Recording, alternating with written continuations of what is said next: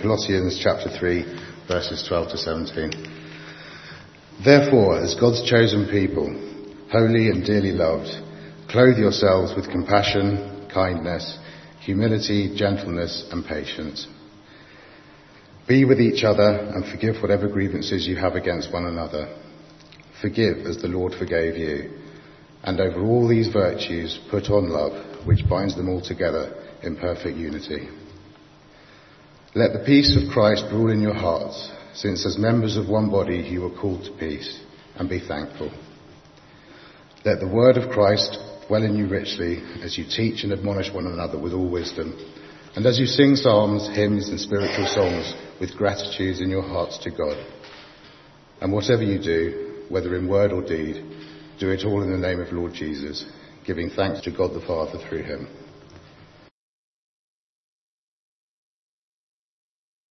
Our second reading is taken from the book of Acts, chapter 16, verses 1 to 5. He came to Derbe and then to Lystra, where a disciple named Timothy lived, whose mother was a Jewess and a believer, but whose father was a Greek. The brothers at Lystra and Iconium spoke well of him.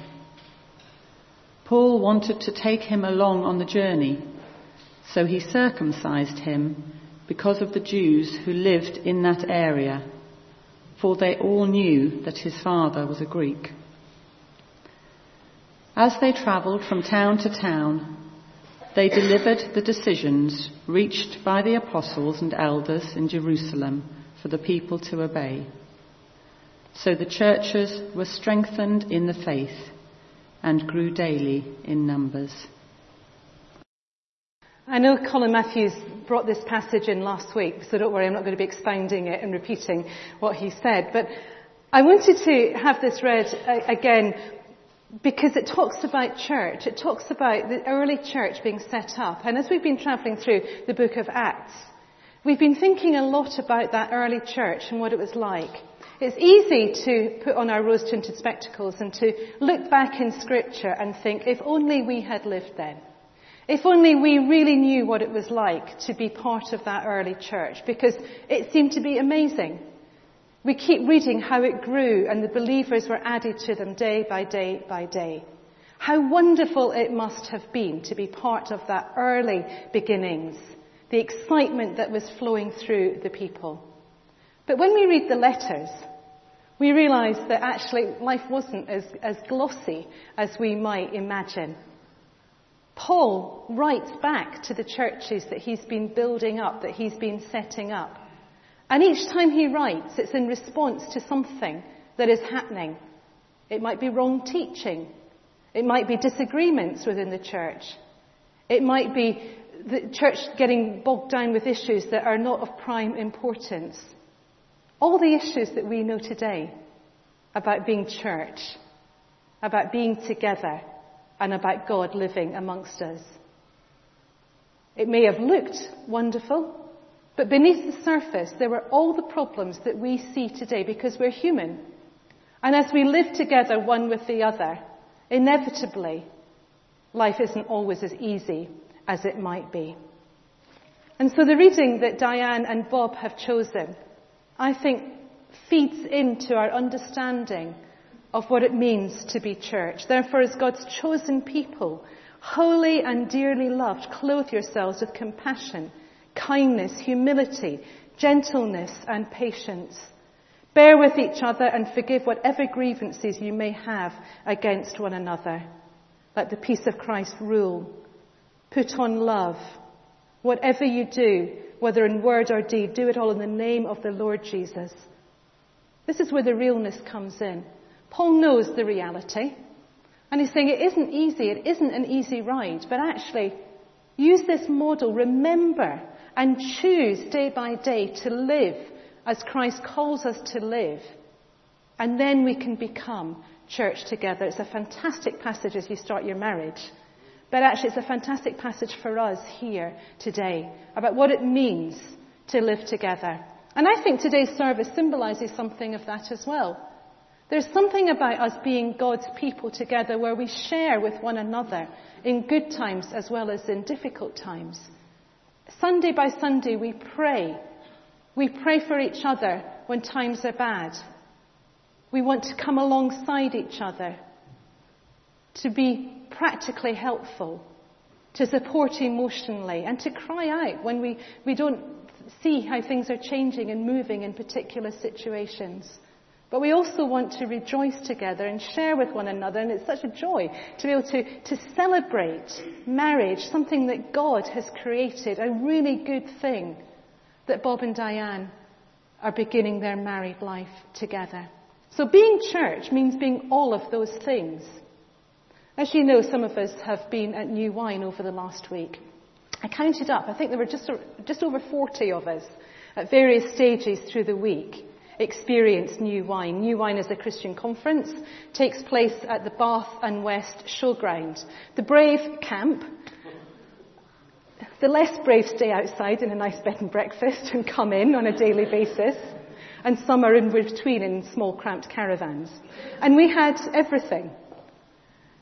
And we experienced, for those of us who were on site, we experienced something which I could imagine, we didn't have quarrels, don't worry, but something about that living together that that you can't pretend when you're all living one close to each other and supporting one another in that way.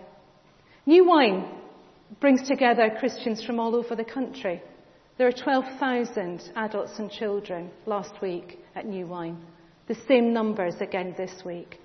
And I rejoice that people want to give up a week to, to live in not the easiest of conditions but to come and to share with one another, to hear what God is saying, to worship together, to visit seminars, to expand our understanding, and to spend time with one another. That must surely have an impact on the country. That sense of being united, that was the theme of the week, and, and challenged and inspired and equipped to then go back to our places to take something of what God has shown us back. I think for me, one of the key things that came out through the week was the challenge that we're facing as a church nationally about living with grace and truth, about living as the people that we read in Colossians. Because we've got difficult issues on the agenda at the moment within our church life. We see in our newspapers where the arguments lie. Hopefully, we're over the arguments over women bishops but we're facing other issues about sexuality. And there is a sense in which if we don't remember that we've got to live as Christ's people, bearing with one another, understanding one another, we don't model the church that we are meant to be. We can never agree totally with one another. But how we disagree, how we live with one another when we're hurting one another, when there is a sense of grievance, that is what will set us apart. And I was just so amazed that several seminars I went to were speaking on this very topic. Not with answers, and I was delighted in some ways. I wished I could have come back with my five answers. This is how to do it. But actually saying we want to be people of grace and truth. People who welcome, as Jesus did, with open arms, but yet hold on to the truth of Scripture as we understand it. How do we do that in an age that is becoming more and more difficult? And each seminar I went to on that topic was packed.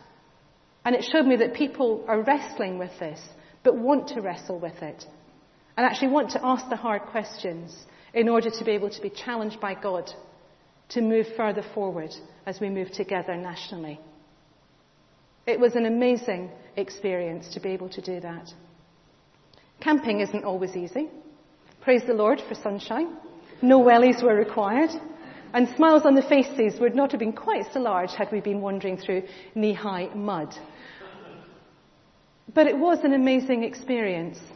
And for me, again, one of the joys was seeing our little community, a microcosm of who we are here, of all ages, camping with one another, sharing a bottle of wine in the evening, laughing, kicking a football around, being church together. The joy of that was profound. Kerry has asked if she might come and say something, and for those who others who are at New Wine, I, I haven't prompted you on this, but you know, you've been out of your comfort zone at New Wine, so you should be used to this. But if you wanted to come and share something after Kerry has spoken about your experiences, this would be a really good time to do that. And if God isn't prompting you, that's fine as well. But God has been prompting Kerry. And she spoke to me, up you come, Kerry. She spoke to me during the week and said, you know, I really don't want this, but God is telling me to come and say something. And I said, don't worry, that happens to us all. We don't want to do it, but we hear God saying it. But she really feels that God has come, has been asking her to come and share something of her experience. Want to use the microphone. Thank you. Hello. Um, so I'm going to be talking about New Wine and what it's done for me. For people that don't know, I went to New Wine last week and it is truly the best thing that I have done. It, um, it's really changed my view on Christianity because when I was younger I used to think it was all about singing lifeless hymns and putting our hands together for like scripted prayer, but it's really not. It's about praising our Father and it's about, it's about thanking Him for the wonderful world we live on today. I've been going to New Wine for six years and I don't know where I would be without God by my side. I think it was about Monday.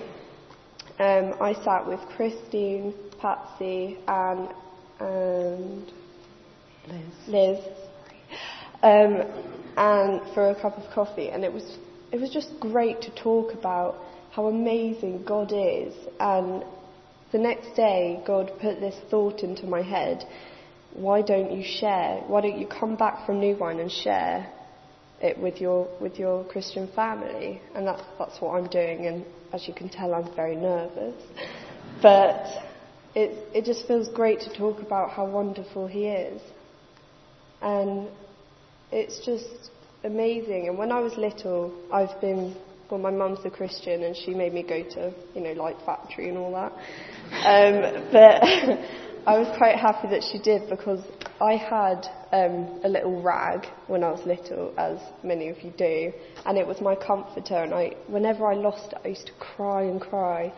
And one day I lost it, and I was, I didn't know what to do. And my mum just said, "Pray." So I asked God. I said, "God, please lead me to where my rag is." And he said to me, Look under your pillow. And I said, Why? I've looked under there I don't know how many times. And I was distraught. And I finally, I looked under my pillow and it was just sitting there. And I was just like, Thank you. Because, you know, from then on, I really know that that was, he is real and he is looking after us. New Wine has also made me closer to God in a way that I know that no matter what, he will always be there for me through thick and thin. He will always be next to me. Um, and I just want to say, He was there. Um, ooh, you were there before me. You're there beside me. And if I wander, your love will find me. And obviously, I can't talk for ages, but I would if I could. So come and find me so we can talk about, you know, new wine because I haven't said half of it, but yeah, I just wanted to say that new wine is truly amazing. So that's my.